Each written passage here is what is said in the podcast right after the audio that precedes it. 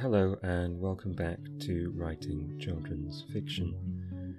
My name's Andy, I teach creative writing and I write children's fiction under the pseudonym A.P. Winter. Each episode I try to introduce an idea around writing fiction with a straightforward question. This week we'll be asking, what makes a good ending? There's a scene I like from an early Simpsons episode where Lisa goes to a pet shop and asks for their smartest hamster. Okay, says the shopkeeper, this little guy writes mysteries under the name of J.D. McGregor. How can a hamster write mysteries? Asks Lisa. Well, he gets the ending first, then he works backward. Often when we plan endings, we think of the climax of the action. The point where the main character wins or loses, gets what they want or doesn't.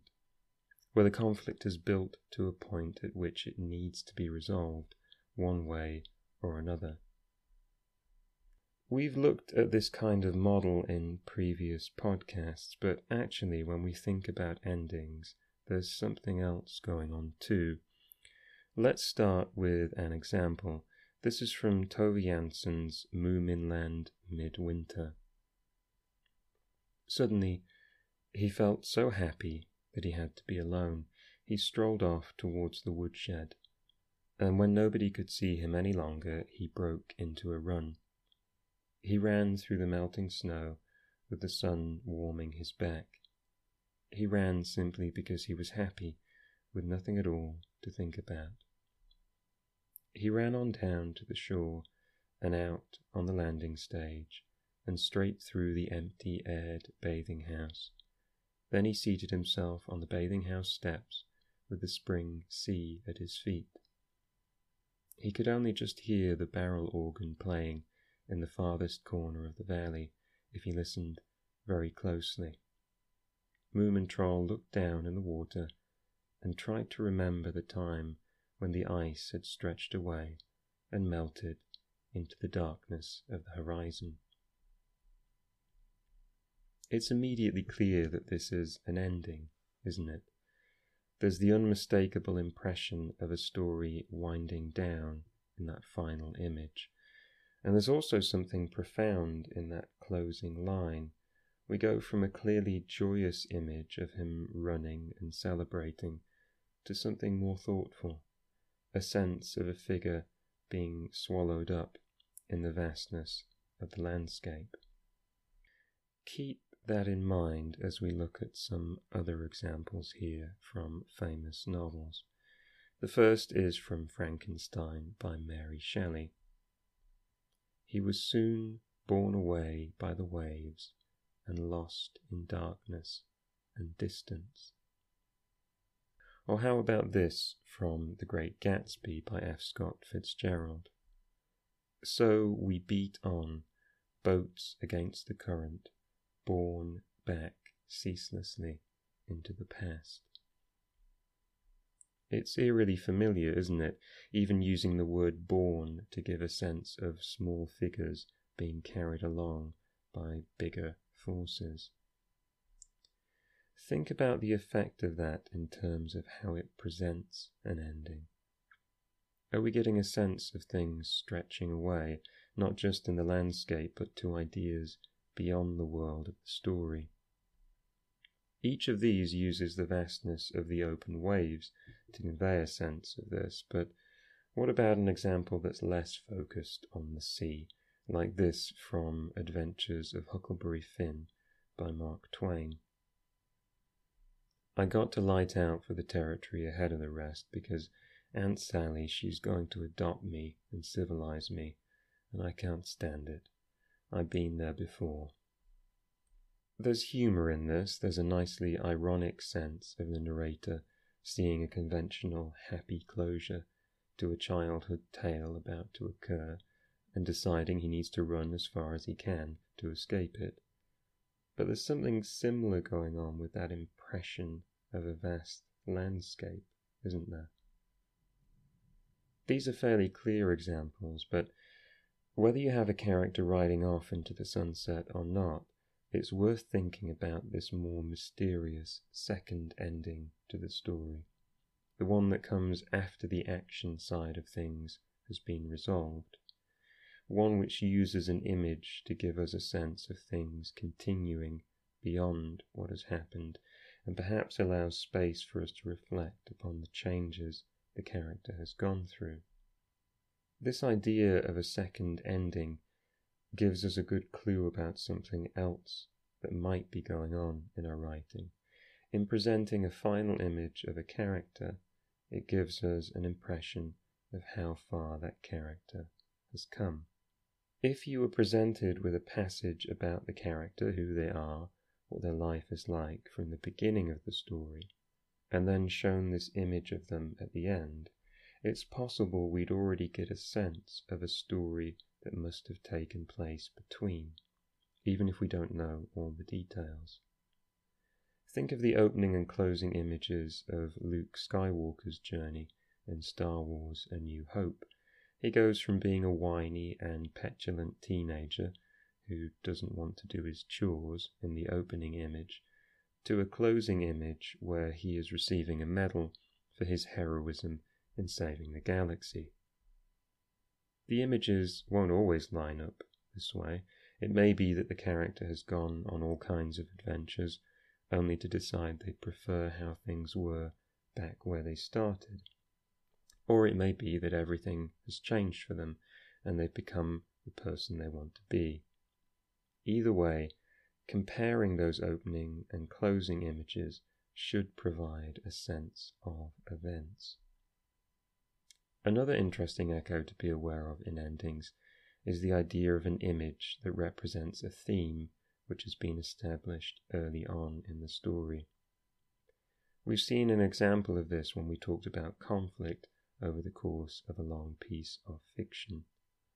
This notion that some idea is referenced early on in the story with fairly low stakes around it, but keeps emerging in later scenes with higher stakes involved. In the case of the example we looked at, The Treasure of the Sierra Madre, an early scene involved a friendly argument about greed not changing people, which has an eerie echo through the later scenes showing a friendship being torn apart by the desire for gold. What is the closing image of this movie? A pile of abandoned gold dust being blown away in a sandstorm. It's a satisfying nod to this theme, this object that people have risked and ruined their lives for in the story, being reduced to insignificance. And again, if we saw that early scene with the argument about greed and saw this image of gold abandoned, we'd have the impression of a significant story that has occurred in between, even if we might not know all the details. I think trying to write your closing image early on in your draft, before you've written the whole story, and comparing it to the opening image is a really useful exercise to help focus on the personal side of plotting, to figure out what this story is going to do to the person who is making these choices and facing these challenges, or to underline what your story is trying to say, to get an impression of what the story's attitude is towards the theme it is setting up. Obviously, there's still a lot to figure out in the occurrences between, and the ending may change, but having this image to work towards can help keep things focused over the course of an extended project. The kind of image you want to close on is often informed by the scope of the story you're writing, so whether it deals with big events or small events. This is because endings often play with the scale of what we've seen up until that point. For a sweeping story that covers a lot of time, a lot of journeys, a large cast of characters, a small image or scene that represents the whole is often a good instinctive choice. Conversely, a story which is very close to the unfolding of one small event from one limited perspective can often benefit from a sense of larger scale in the image at the end, a sense of a life stretching out ahead, or a sense of peace being brought to the kingdom of our story world, far beyond what the character may have considered before. Log lines tell us the questions that need answering at the end of the novel, but the way we convey our closing image is perhaps best informed by the scale of what has come before. There's another consideration that perhaps is more critical for children's authors in particular. That's the idea of stories needing to end happily. First and foremost, whatever your instincts on this, it's important to bear in mind the things we considered in the episode George's Arbitrary Medicine. This idea of events emerging from choices that characters have made being a strong approach for making the story feel plausible. If your ending doesn't seem to be the result of things that have come before, or if it doesn't give us a sense of what the author is trying to say with the theme, it risks feeling unsatisfying.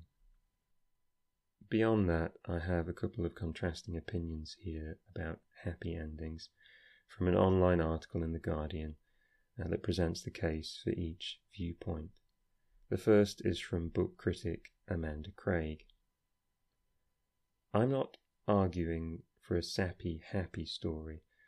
Children love books in which bad things happen, from bullying to bereavement, but it seems to me that the best obey the fairy tale rules in showing how heroes are returned from the dark to hope and the feeling that life still has something to offer.